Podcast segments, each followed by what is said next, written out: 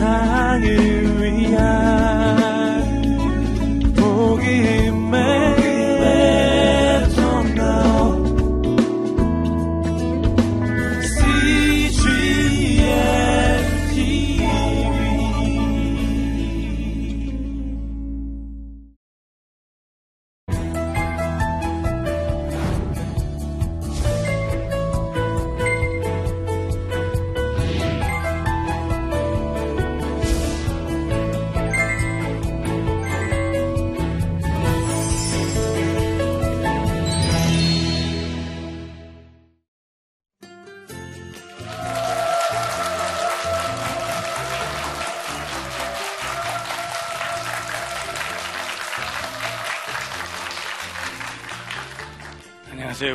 선교회에서 국제 선교 동원한 유병국 선교사입니다.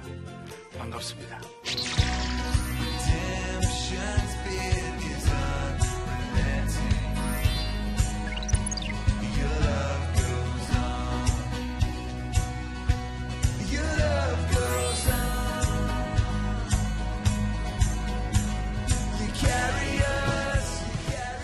오늘 우리 시대가 이제껏 우리 기독교 선교가 시작된 이후로 가장 가장 활발합니다. 선교가요.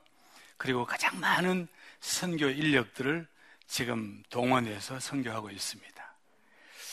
그렇지만 또 다른 한편으로는 지금 오늘 우리 선교지가 선교 상황이 이제껏 우리 기독교 선교가 감당했던 것 중에 가장 가장 어려운 다른 말로 하면 고군분투합니다.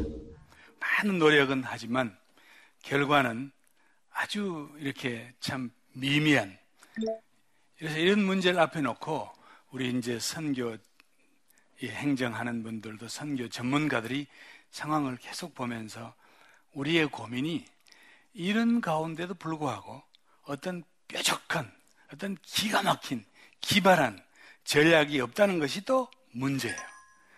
그러다 보니까 어떤 면으로 이렇게 이런 것들이 선교 열기를 조금 쉽게 하는 경향도 있고 또 선교지에 있는 선교사님들은 어렵죠?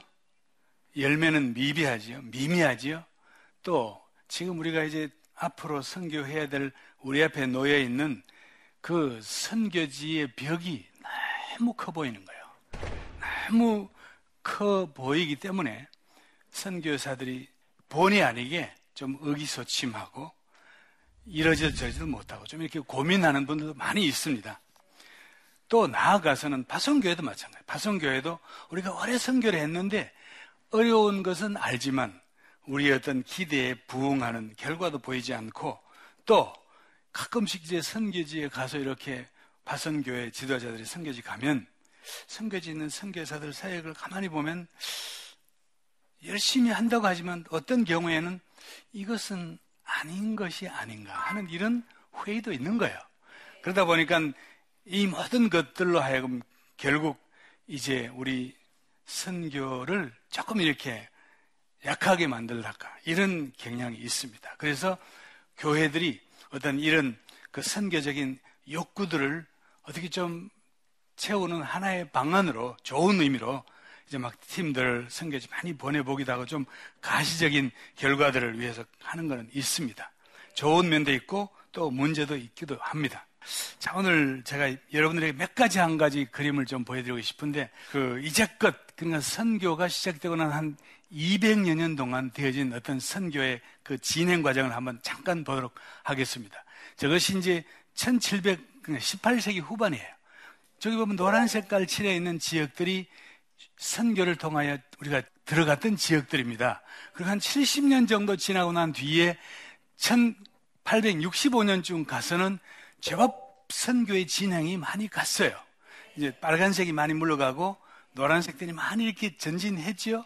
그 다음에는 20세기 초반 1910년도에 가면 선교한 지 한 150년 지나고 난 뒤에 상당히 많은 진전이 있었어요. 보시다시피 앞으로 많이 들어가서 많은 지역이 빨간색으로부터 노란색으로 바뀌어졌습니다. 그리고 지금, 지금 우리 앞에 놓여 있는 이 보면 빨간 색깔 지역들은 그야말로 이제 마지막 남아있는 우리가 그동안 지난 200년 동안 선교를 통해서 이루어고 난 뒤에 남아있는 이 지역들을 우리가 이제 일컬어서 그 특별히 특정 종교 세력들 초록색은 이슬람 또 빨간색은 힌두 노란색은 불교권 요세개 지역들이 어떻게 보면 마지막으로 남아 있는 최후의 보루라고 할까요? 그러니까 이 지역 적으로 이제 계속 선교력을 집중시키는데도 불구하고 우리의 사역의 결과는 아주 극히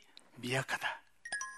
이제 이 상황들을 보면서 그 저기 보시면 빨간 색깔이 보이지 않습니까? 빨간 색깔 지역들은 대부분 기독교 선교에 아주 적대적이거나 선교가 지극히 어려운 지역들 이 색깔들이 저렇게 나와 있습니다.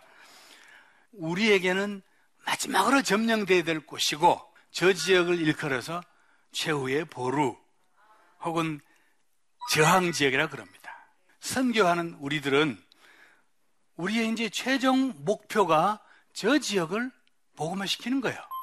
저 지역들에 반드시 들어가서 저, 저 지역 속에 있는 사람들에게 복음을 주는 것이 우리 역할이야. 그래서 우리는 저 지역을 뚫고 들어가기 위한 선교적인 돌파를 만들어내야 돼요. 많은 희생이 있습니다. 어렵고 또 후방 사람도 힘들지만 일선에 일하는 선교사들도 참 어, 굉장히 어려움을 호소하고 있는 지역이긴 합니다. 그러나 우리는 저 지역을 뚫고 들어가야 되는데 이제 문제는 이, 이 지역들 안에 그동안 우리가 이제 선교를 위해서 막 했는데 이 지역들이 이 저항 세력들이 우리의 모든 전략을 아는 거예요. 여러분 만약 상대방이 내가 추구하는 전략을 상대방이 다 알게 되면 그것은 더 이상 전략이 아니에요. 어떻게 보면 우리 기독교 선교 전략이라는 것이 너무 많이 노출되어 있고 또 노출될 수밖에 없고 이 노출된 전략을 갖고 하다 보니까 저쪽 저항 세력 쪽에서는 자기들 지역을 끝까지 방어하기 위하여 우리가 갖고 있는 전략에 대한 대비책을 또 만드는 거예요. 그래서 선교 세력들이 들어가면 이미 우리가 어떤 모양으로 들어가든지 상대방들은 다 알고 있는 거예요. 이 사람들이 어떤 목적을 갖고 왔구나. 그리고 저 사람들은 이 행, 이런 행동을 하면 저런 행동의 결과가 어떤, 어떤 목적을 갖고 하는구나 하는 것이 다 아는 거예요. 심지어는 한국 이제 분들 중에 미국도 그렇고 이 어려운 지역에 가서 이제 우리가 이제 사업을 통하여 선교한다 그러지 않습니까? 이제 비즈니스. 그런데 이런 모든 전략들을 저항 세력 쪽에서는 먼저 알고 있는 거예요. 그래서 우리가 이제 사실은 순수한 동기로 사업을 하러 갔는데 예수 안 믿는 사람들까지도. 근데 이제 외지인들, 특히 한국인이나 혹은 외지인들이 오면 저 저항 세력 사람들은 이 사람들은 틀림없이 선교를 목적으로 왔을 것이다. 해서는 온갖 방법을 동원해서 우리 선교를 또 심지어는 선교 아무 관계 없는 사람들까지도 피해를 보는 거예요. 그래가지고 탁 막아놓고 비자를 가지고 혹은 뭐 여러 가지 종교적인 어떤 그 뭐랄까요 이런 한 나라의 어떤 내셔널리즘 이런 걸 가지고 그냥 탁 막아서 힘들어요. 그러다 보니까 선교사들도 힘들고 후방에서 선교를 계획하고 추진하는 선교 단체도 힘들고 또 교회도 힘듭니다. 지금 이 우리 상황이에요. 그런데 이제 이런 상황들을 놓고 보면 참 막막하고 어려운데 우리가 낙심하거나 우리가 어려워하거나 우리가 힘든 가운데 있는데 예상하지 못한 일들이 우리의 사역과는 어떤 면으로 보면 별로 상관이 없는데 결과적으로 우리의 생각을 뛰어넘는 일들이 또 나오는 거예요.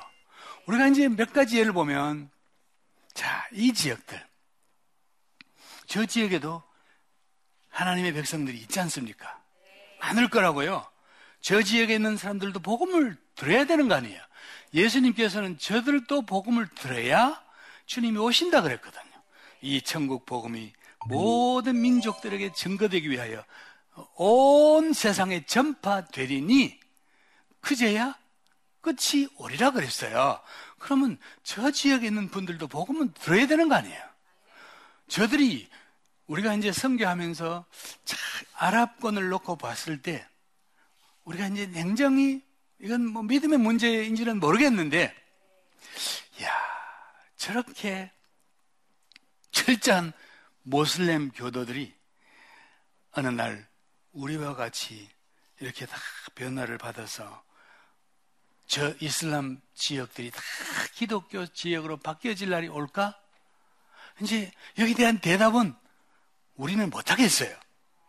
믿음이 없어서 그런지 모르지만 저들이 갖고 있는 그 믿음의 그 강인함이 너무너무 강한 거예요. 그러니까 어떤 선교를 가지고 우리가 많이 했는데 결과는 너무 미미한 거예요. 그런데 우리의 노력과는 전혀 예상하지 못한 일들이 일어나는 거예요.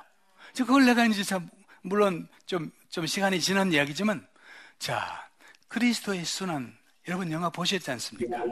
저 영화의 주제는 간단해요. 예수 그리스도가 게스만의 동산에 기도하고 있는 중에 잡혀갑니다. 그리고는 잡혀가셔가지고 예수 그리스도가 대제사장들 그리고 로마 군인들에게 그냥 처참하게 처참하게 얻어맞습니다. 그리고 온갖 고난을 다 당합니다. 생생한 장면이 묘, 사돼요 그리고는 마침내 예수 그리스도는 십자가에서 못 박혀 돌아가시는데 그 못 박히는 장면까지 생생하게 정말 생생하게 그려놓은 영화가 제용합니다. 십자가에 못 박혀 돌아가신 예수 그리스도가 부활하신 그 장면까지 나오는 것이 이 영화의 주제예요. 여러분 아시다시피 이 영화는 이 영화를 통하여 전 세상의 어떤 기독교 메시지를 전하는 선교 영화로 만든 것은 아니었습니다. 근데 이 영화가 갖고 있는 여러분 보신 것 알지만 이 영화에서 예수 그리스도를 십자가에 못 박히도록 결정적인 역할을 한 사람들이 누굽니까? 유태인들이거든요. 근데 이제 유태인들이 이 영화를 보면서 이것은 세상 사람들로 하여금 유태인들에게 정말 좋지 않은 민족적인 감정을 갖게 할 수 있겠다. 그래서는 미국에 있는 유태인뿐 아니라 다른 나라에까지 유태인들 그룹들이 이 영화를 상영하지 못하게 하려고 세계적으로 데모를 했어요. 아시는 것처럼 피켓들로 데모했어요. 그러니까 문제는 이 옆에 있는 아랍권에서 아니 영화가 무슨 영화길래 우리가 그렇게 싫어하는 유태인 사람들을 저렇게 분노하는 영화가 나왔냐 이거죠. 그래서는 아랍 사람들이 영화를 기다리기 시작했어요. 이 영화가 어떤 영화인지. 그런데 여러분 중요한 게 있어요. 이슬람 교회에서는 예수 그리스도는 하나님이 아니라고 철저히 믿고 있습니다. 그리고 예수 그리스도는 절대로 십자가에 죽지 않았다고 가르치고 배웁니다. 그건 뭐 굉장히 중요한 교리예요. 만약에 예수 그리스도가 십자가에 돌아가셨다고 한다면 구원이 이루어진 거예요. 그리고 마지막 순간을 부인하는 것입니다. 그런데 이 영화가 보여주고 싶은 것은 예수 그리스도는 이렇게 이런 과정을 통하여 이렇게 십자가에 처참하게 돌아가시고 죽으시고 그리고는 사흘 뒤에 예수가 이렇게 부활했다는 장면을 영화가 묘사하는 거예요. 근데 이제 이 아랍권에 있는 사람들은 처음에는 유태인들을 모독하는 영화인 줄 알고 다 극장에 인산인해를 이루었어요. 중동의 모든 극장들이 그냥 심지어는 다른 영화도 볼 수 없을 만큼 인산인해를 이뤄서 영화를 보러 들어간 거예요. 아마 수천, 수억이 봤을 거예요. 이슬람권에서. 여러분, 이게 무엇을 말합니까? 이 영화를 봤던 분들에게 한 가지 분명한 사실이 있습니다. 이 영화를 다 본 분들은 더 이상 예수 그리스도가 십자가에 죽지 않았다는 말을 못 합니다. 그것은 믿고 안 믿고의 문제지 그들에게 팩트로 보여준 거예요. 예수는 이렇게 죽은 것이고 이렇게 부활하신 하신 것이라는 사실들을 정확하게 보여줬어요. 그러니까 모든 이슬람들이 그 영화를 봤던 분들은 선교사를 통해서는 못 들었지만 적어도 이 영화를 본 사람들은 아, 예수가 우리가 들었던 예수는 십자가에 죽지 않았다고 들었는데 오늘 이 영화가 보여준 그 생생한 장면은 예수가 저렇게 십자가의 못을 박아 박혀 죽으셨고 그리고 저렇게 부활하셨구나. 기독교의 핵심 메시지예요. 오늘 이 한 가지 사실은 우리가 어떤 선교적인 목표를 갖고 한거 아닌데 하나님께서 이 세속 영화를 통하여 순식간에 수천, 수억의 이슬람권 사람들에게 기독교의 핵심 복음을 전하게 된 것입니다. 이제 몫은 그분들 몫이에요. 그분들이 믿든가 안 믿든가는 그분들 몫이에요. 우리는 하나님께서는 어쨌든 이 영화를 그들에게 소개하시고 그들은 자기 눈으로 생생히 본 것입니다. 요즘 여러분 신기하지 않습니까? 요즘 이 세상에서 어떻게 이런 영화들이 나오냐고. 지금도 우리나라에 나와 있는 영화 중에 무슨 사노브 것, 사노브 것, 하나님의 아들 영화가 나왔다면서요. 저는 안 봤어요. 어쨌든 간에 이 마지막 때에 사람들로 하여금 어떤 그 복음과 접할 수 있는 영화들이 나오는 거예요, 글쎄. 우연, 우연한 일이 아니에요. 또 한 가지. 이게 이제 이 영화는 처음부터 선교를 목적을 하고 만든 영화예요. 그러니까 이 영화를 만들 때는 국제 대학생 선교회 CCC에서 1974년에 이 영화를 만들 때 이 영화를 통하여 전 세계 모든 미전도 종족 그리고 미개한 지역들뿐 아니라 전 세계 모든 분들이 이 영화를 관람함을 통하여 예수 그리스도의 일대기를 눈으로 생생히 볼 수 있도록 하기 위해서 영화를 만든 거예요. 그래서 신약 성경 누가복음의 이야기들을 그대로 영화로 만들어 놓은 게 이 영화예요. 근데 여러분, 이 영화가 74년도에 만들어지고 난 뒤 이후에 이제껏 이 영화를 관람한 사람들 숫자가 얼마나 되는가 한번 보실래요? 전 세계 60억이 봤다는 거예요. 물론 어떤 분들은 두 번씩 보면 있겠지요.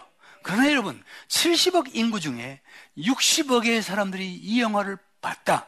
적어도 이 영화를 한 번만을 본 분들은 나는 한 번도 예수 그리스도가 나의 하나님이 되시고 예수 그리스도가 나를 위해서 십자가에 죽으신 분인 줄 들어본 적이 없습니다. 그 말을 못하게 돼 있어요. 예수 그리스도 말씀하셨죠? 이 천국 복음이 모든 민족들에게 증거되기 위하여 온 세상에 전파되리니 그제야 끝이 오리라. 예수님은 오실 거거든요.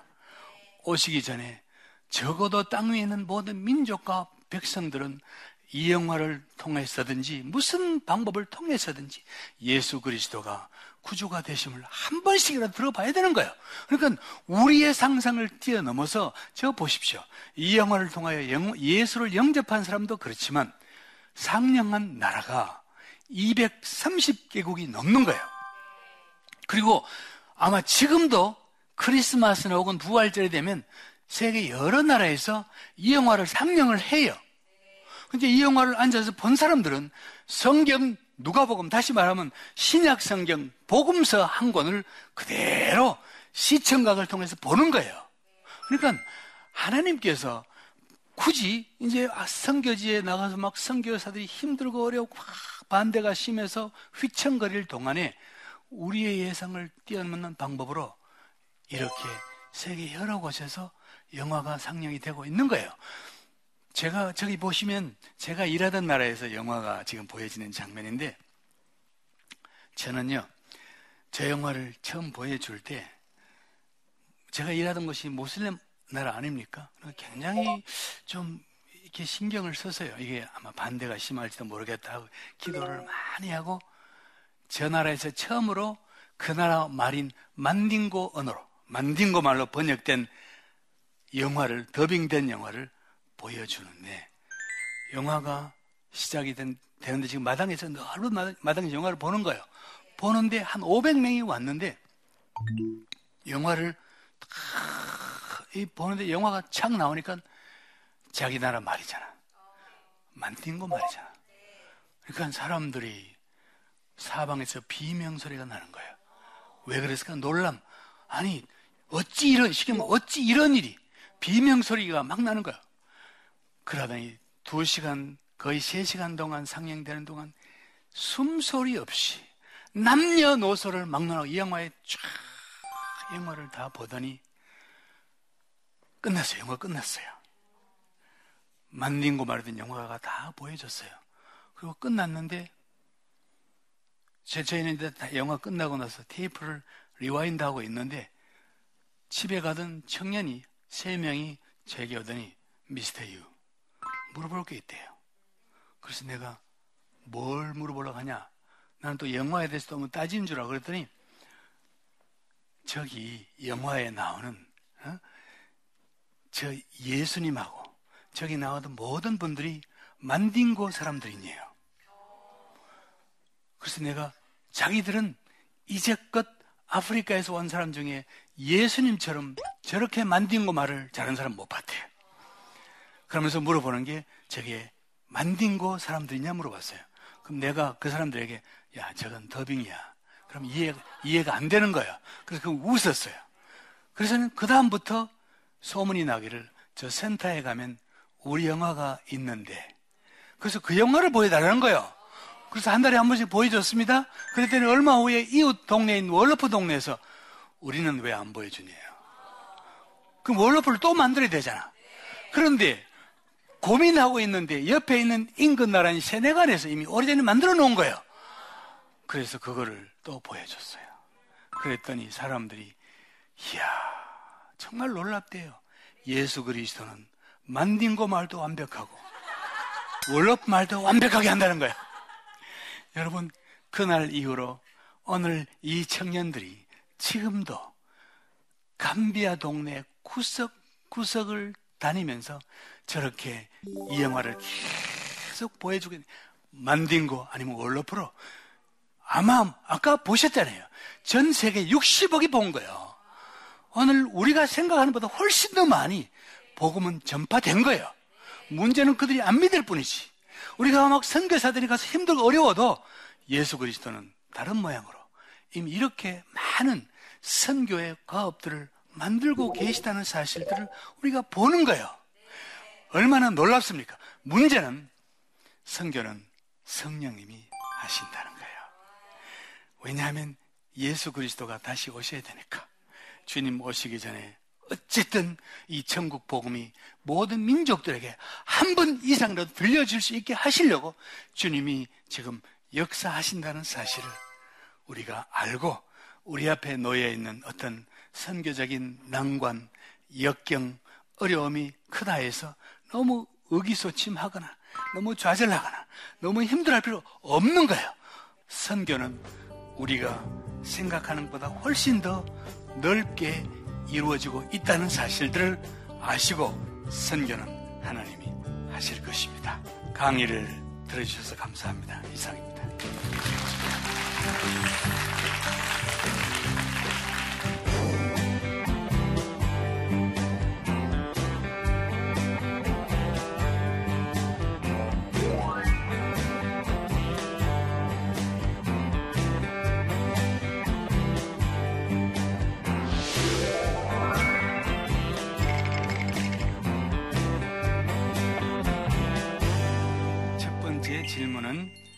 최근 이슬람에서 적극적인 선교 활동을 펼치고 있다고 하는데 그 상황 상태가 어느 정도인가요?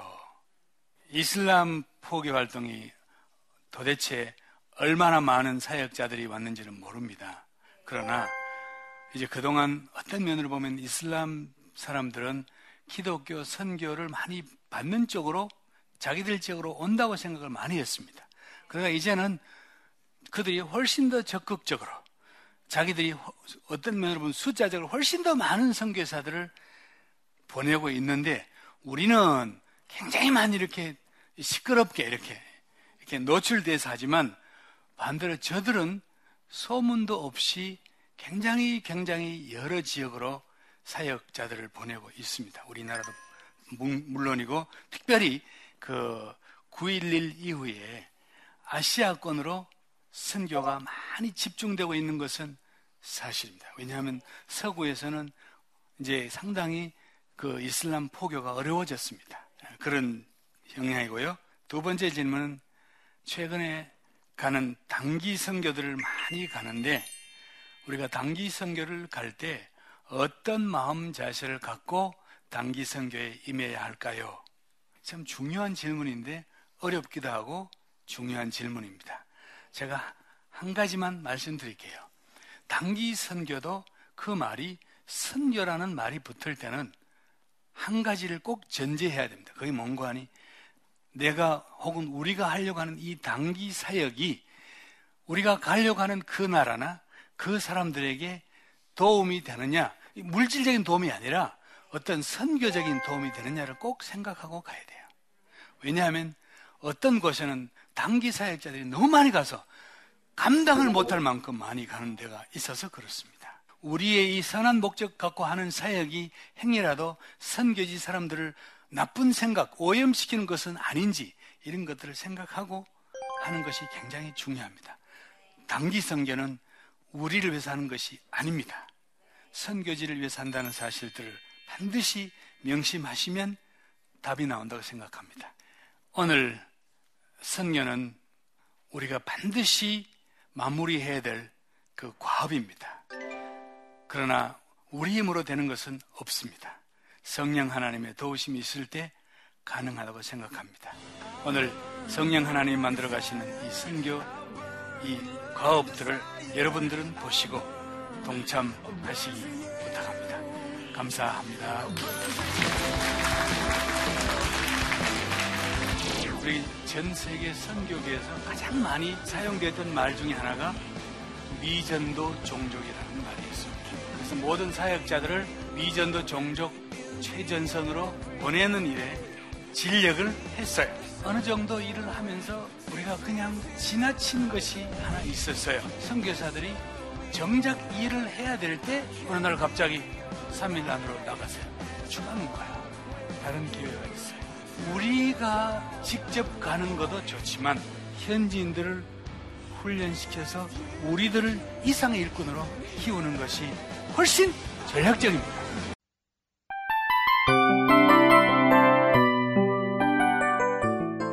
이 프로그램은 청취자 여러분의 소중한 후원으로 제작됩니다.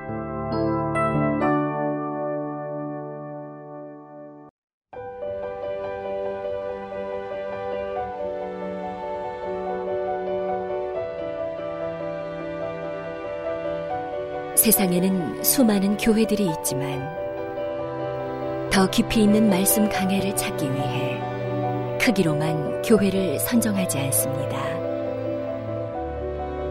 보다 좋은 영적 콘텐츠를 더 많이 나누기 위해 방송비를 받지 않습니다.